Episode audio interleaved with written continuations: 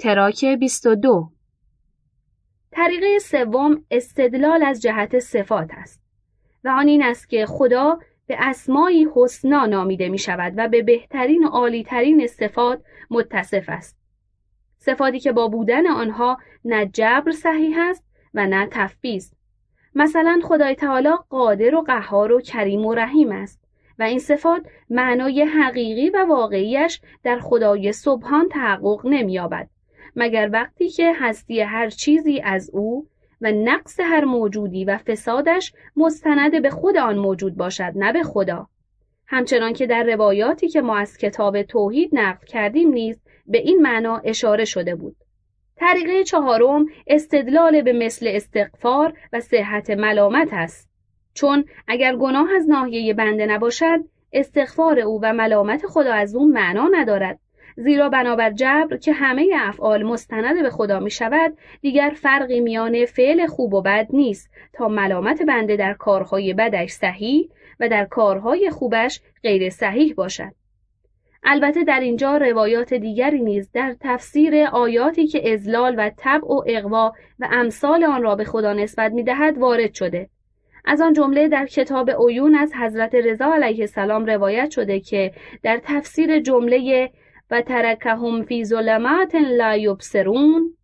سوره بقره آیه 17 فرموده خدای تعالی آنطور که بندگانش چیزی را و یا کسی را وامیگذارند متصف به تحرک و واگذاری نمی شود و خلاصه بندهش را بدون جهت وا نمی‌گذارد بلکه وقتی می‌داند که بندهش از کفر و زلالت بر نمیگردد دیگر یاری و لطف خود را از او قطع می کند و افسار او را به گردنش انداخته به اختیار خودش وامیگذارد پاورقی دو.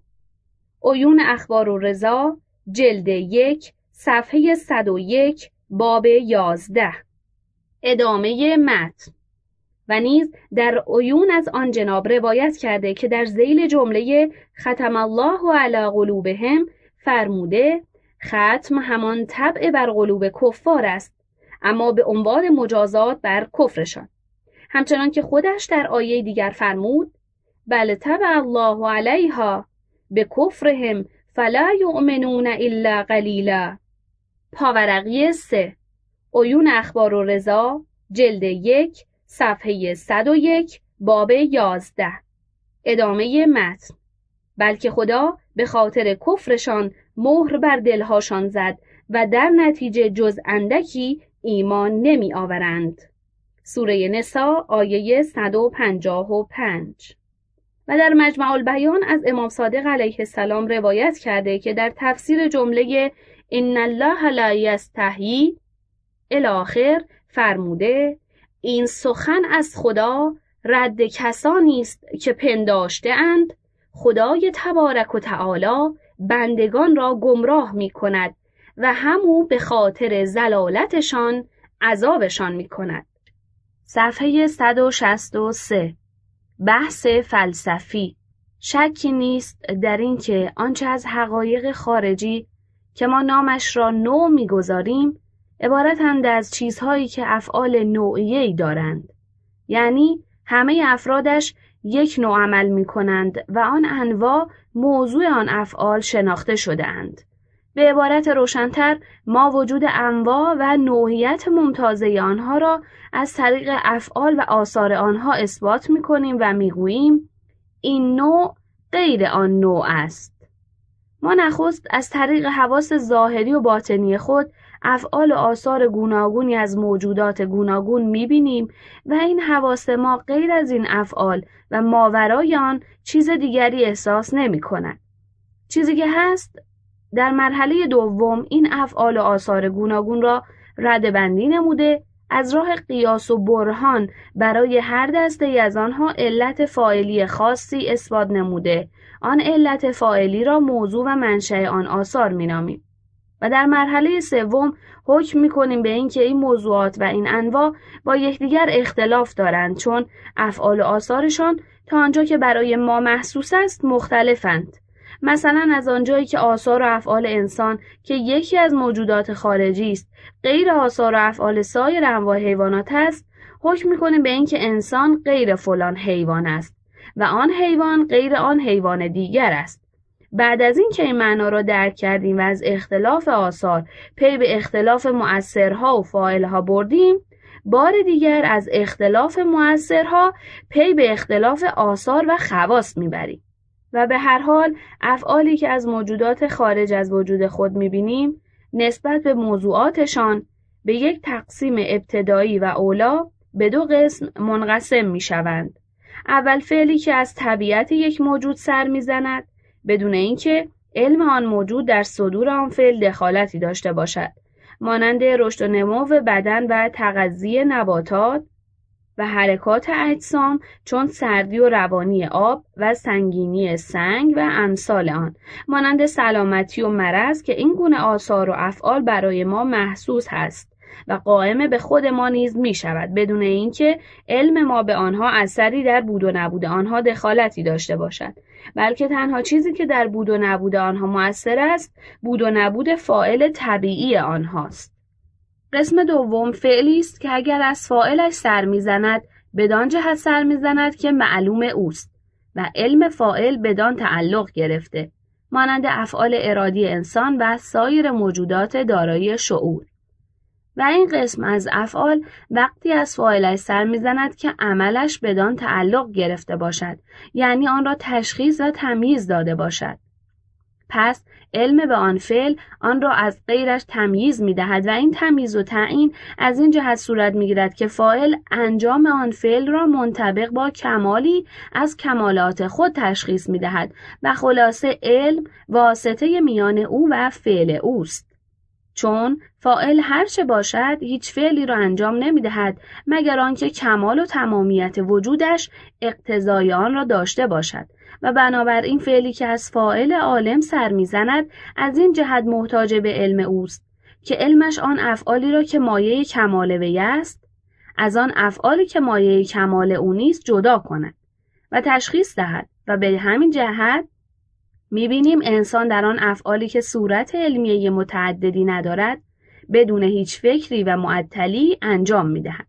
مانند افعالی که از ملکات آدمی سر می‌زند چون سخن گفتن که آدمی در سریعترین اوقات هر حرف از حروف 29 گانه را که لازم داشته باشد انتخاب نموده و کنار هم میچیند و از چند کلمه جمله و از چند جمله سخنی می‌سازد بدون اینکه کمترین درنگی داشته باشد. و نیز مانند افعالی که از ملکات به زمیمه اقتضایی از تب سر می‌زند چون نفس کشیدن که هم ملکه آدمی است و هم مقتضای طبع اوست. و مانند افعالی که در حال غلبه اندوه و یا غلبه ترس و امثال آن از انسان سر می‌زند که در هیچ یک از این گونه کارها محتاج فکر و صرف وقت نیست. برای اینکه بیش از یک صورت علمیه و ذهنیه و بیش از یک منطبق با فعل خارجی ندارد. و در نتیجه فاعل هیچ حالت منتظره ای ندارد که این کنم یا آن کنم و قهرن به سرعت انجام می‌دهد. به خلاف افعالی که دارای چند صورت علمیه است که از میان آن چند صورت یکی یا واقعا و یا به خیال فاعل مصداق کمال اوست و بقیه کمال او نیست. مانند خوردن قرص نان که برای شخص زید گرسنه کمال هست. ولکن احتمال هم دارد که نان مزبور سمی و یا مال مردم و یا آلوده و منفور طبع باشد و یا دارو خوردن و راه رفتن و هر عملی دیگر. که در مثال نان آدمی تروی و فکر می کند تا یکی از آن عناوین را که گفتیم با خوردن نان منطبق است ترجیح دهد که وقتی ترجیح داد بقیه عناوین از نظرش ساقط می گردد. و عنوان ترجیح یافته مصداق کمال او قرار گرفته بدون درنگ انجامش می دهد. قسم اول از افعال را افعال استراری انسان می نامید. همانطور که سردی هندوانه و گرمی زنجبیل فعل استراری آنهاست و قسم دوم را فعل ارادی مانند راه رفتن و سخن گفتن. فعل ارادی هم که گفتیم با وساطت علم و اراده از فاعل سر می‌زند به تقسیم دیگری به دو قسم منقسم می شود برای اینکه در این گونه افعال همواره فائل خود را بر سر دوراهی بکنم یا نکنم می‌بیند و ترجیح یکی از دو طرف انجام و ترک گاهی مستند به خود فائل است.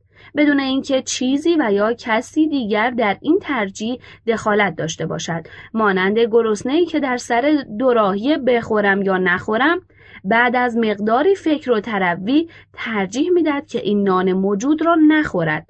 چون به نظرش رسیده که مال مردم است و صاحبش اجازه نداده لذا از دو طرف اختیار نگهداری آن نان را انتخاب می کند و یا آنکه ترجیح می دهد آن را بخورد.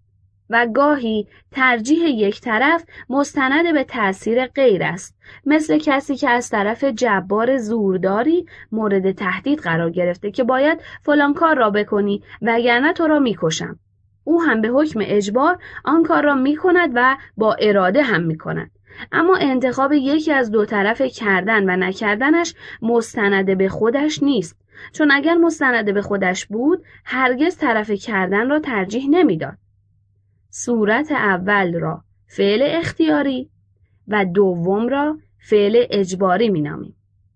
و خواننده عزیز اگر دقت کند خواهد دید که فعل اختیاری همانطور که گفتیم هرچند مستند به اجبار جبار است و آن زورگوست که با اجبار و تهدیدش یکی از دو طرف اختیار را برای فائل محال و ممتنع می کند و برای فائل جز یک طرف دیگر را باقی نمی‌گذارد لاکن این فعل اجباری نیز مانند فعل اختیاری سر نمی‌زند مگر بعد از آنکه فاعل مجبور جانب انجام دادن را بر جانب انجام ندادن ترجیح دهد.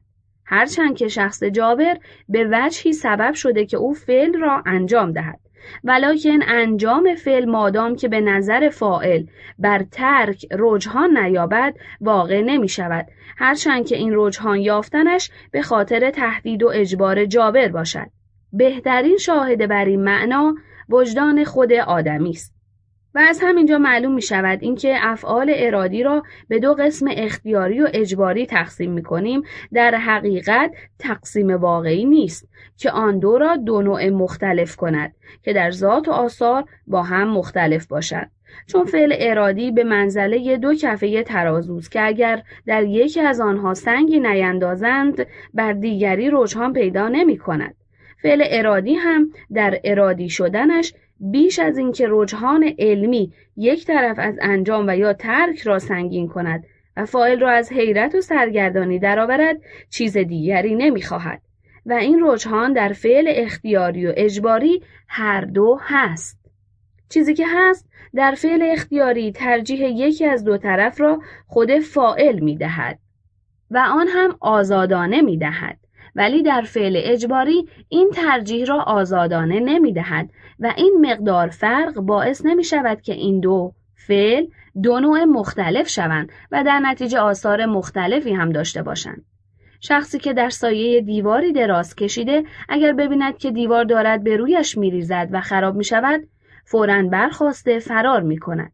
و اگر هم شخصی دیگر او را تهدید کند که اگر برنخیزی دیوار را بر سرت خراب می کنم باز برمیخیزد و فرار می کند و در صورت اول فرار خود را اختیاری و در صورت دوم اجباری می داند. با اینکه این دو فرار هیچ فرقی با هم ندارند. هر دو دارای ترجیحند. تنها فرقی که میان آن دوست این است که ترجیح در فرار اول مستند به خود اوست و در صورت دوم مستند به جبار است یعنی اراده جبار در آن دخالت داشته حال اگر بگویی همین فرق میان آن دو کافی است که بگوییم فعل اختیاری بر وفق مسلحت فائل سر می‌زند و به همین جهت مستوجب مت و یا مذمت و ثواب و یا عقاب و یا آثاری دیگر است. به خلاف فعل اجباری که فاعلش مستوجب مذمت و مدح و ثواب و عقاب نیست در پاسخت می‌گوییم درست است و همین فرق میان آن دو هست. ولکن بحث ما در این است که اختلاف این دو جور فعل اختلاف ذاتی نیست بلکه از نظر ذات یکی هستند و این موارد اختلافی که شما از آثار آن دو شمردی آثاری است اعتباری نه حقیقی و واقعی.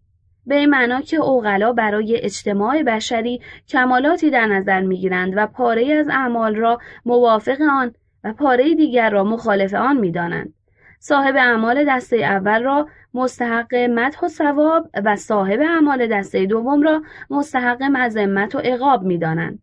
پس تفاوت‌هایی که در این دو دسته از اعمال است بر حسب اعتبار عقلی است نه اینکه ذات آن دو گونه اعمال مختلف باشد.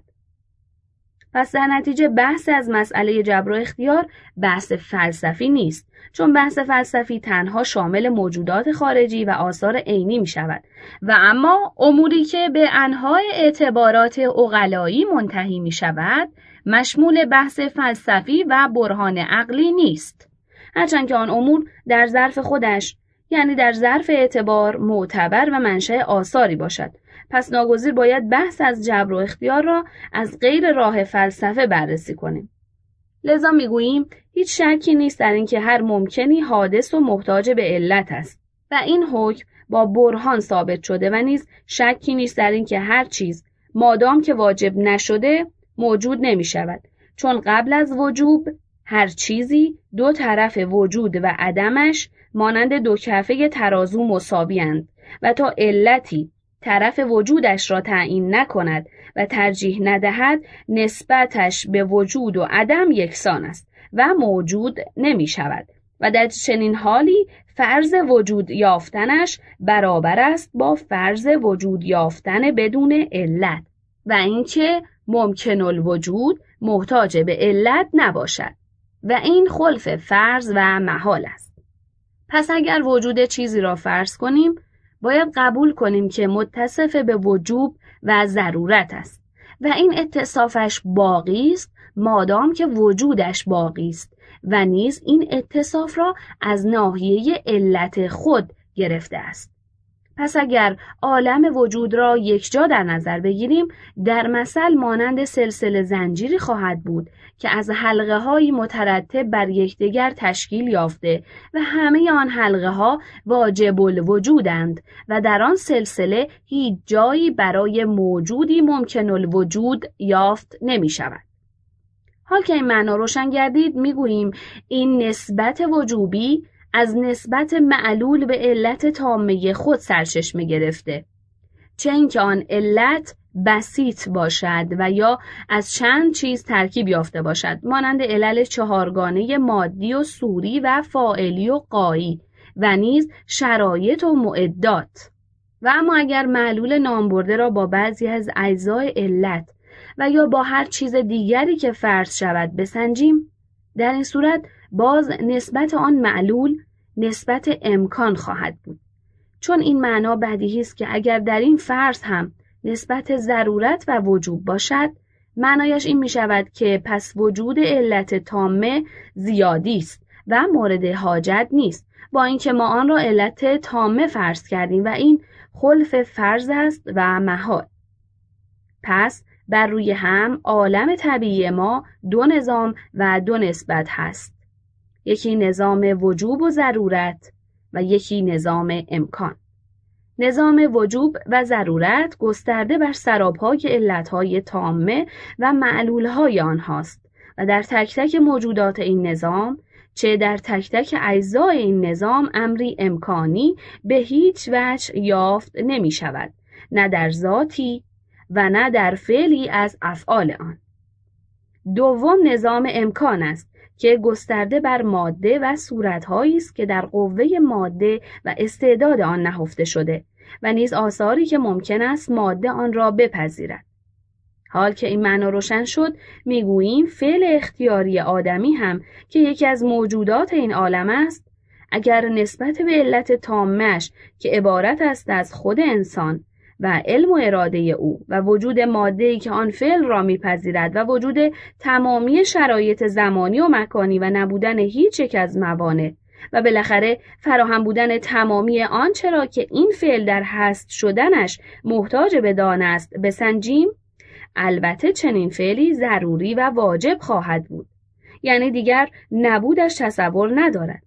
و اما اگر تنها با بود انسان سنجیده شود البته معلوم است که جز امکان نسبتی نخواهد داشت و جز ممکن الوجود نخواهد بود. برای اینکه انسان جزئی از اجزای علت تامه آن است.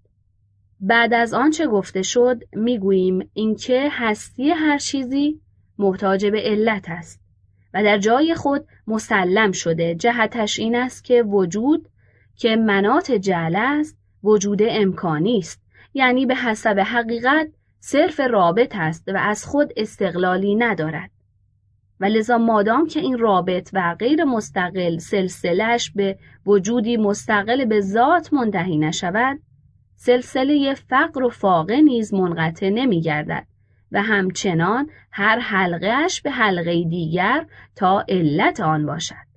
از اینجا این معنا نتیجه گیری می شود که اولا صرف اینکه یک معلول مستند به علت خود باشد باعث نمی شود که از علتی واجب الوجود بینیاز شود چون گفتیم تمامی موجودات یعنی علت و معلول های مسلسل محتاجند به علتی واجب وگرنه این سلسله و این رشته پایان نمیپذیرد. و ثانیا این احتیاج از آنجا که از حیث وجود است لاجرم احتیاج در وجود با حفظ تمامی خصوصیات وجودی و ارتباطش با علل و شرایط زمانی و مکانی و غیره خواهد. پس با این بیان دو مطلب روشن گردید.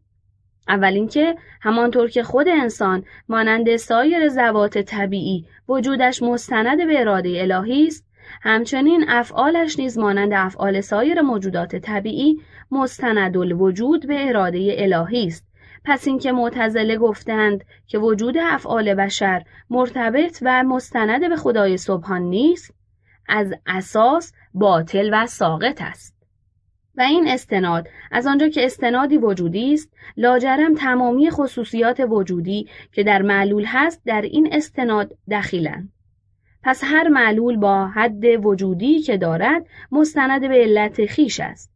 در نتیجه همانطور که یک فرد از انسان با تمامی حدود وجودیش از پدر و مادر و زمان و مکان و شکل و اندازه کمی و کیفی و سایر عوامل مادیش مستند به علت اولی است همچنین فعل انسان هم با تمامی خصوصیات وجودیش مستند به همان علت اولی است. بنابراین فعل آدمی اگر مثلا به علت اولا و اراده ازلی و واجب او منصوب شود باعث نمی شود که اراده خود انسان در تأثیرش باطل گردد. و بگوییم که اراده او هیچ اثری در فعلش ندارد. برای اینکه اراده واجبه علت اولا تعلق گرفته است به اینکه فعل نام برده از انسان نام برده با اراده و اختیارش صادر شود. و با این حال اگر این فعل در حال صدورش بدون اراده و اختیار فائل صادر شود لازم میآید که اراده ازلی خدای تعالی از مرادش تخلف بپذیرد و این محال است پس این نظریه جبری مذهبان از اشاعره که گفتند تعلق اراده الهی به افعال ارادی انسان باعث می شود که اراده خود انسان از تأثیر بیفتد کاملا فاسد و بیپایه است. پس حق مطلب و آن مطلبی که سزاوار تصدیق است این است که افعال انسانی یک نسبتی با خود آدمی دارد و نسبتی دیگر با خدای تعالی. و نسبت دومی آن باعث نمی شود که نسبت اولیش باطل و دروغ شود چون این دو نسبت در عرض هم نیستند بلکه در طول همند. مطلب دوم که از بیان گذشته روشن گردید این است که افعال همانطور که مستند به علت تامه خود هستند. و اگر فراموش نکرده باشید گفتیم این نسبت ضروری و وجوبی است. مانند نسبت سایر موجودات به علت تامه خود همچنین مستند به بعضی از اعضای علت تامه خود نیز هستند. مانند انسان که یکی از اعضای علت تامه فعل خیش است. و اگر فراموش نکرده باشید گفتیم نسبت هر چیز به جزی از علت تامش نسبت امکان است نه ضرورت و وجوب. پس صرف اینکه فعلی از افعال به ملاحظه علت تامش ضروری الوجود و واجب باشد مستلزم آن نیست که از لحاظی دیگر ممکن الوجود نباشد. زیرا هر دو نسبت را دارد و این دو نسبت با هم منافات ندارند. که بیانش گذشت. پس اینکه مادیین از فلاسفه عصر حاضر مسئله جبر را به سراپای نظام طبیعی راه داده و انسان را مانند سایر موجودات طبیعی مجبور دانسته اند راه باطلی رفتند زیرا حق این است که حوادث هرچه باشد اگر با علت تامهش لحاظ شود البته واجب الوجود است و فرض عدم در آن راه ندارد. ولی اگر همان حوادث با بعضی از اجزای علتش مثلا با مادهش به تنهایی سنجیده شود البته ممکن الوجود خواهد بود و همین دو لحاظ نیز در اعمال انسانها ملاک هستند و انسان به خاطر لحاظ دوم هر عملی را انجام می دهد. اساس عملش امید و تربیت و تعلیم و امثال آن است و اگر فعل او از واجبات و ضروریات بود دیگر معنا نداشت. به امید چیزی عملی انجام دهد و یا کودکی را تعلیم و تربیت داده درختی را پرورش دهد و این خود از واضحات است.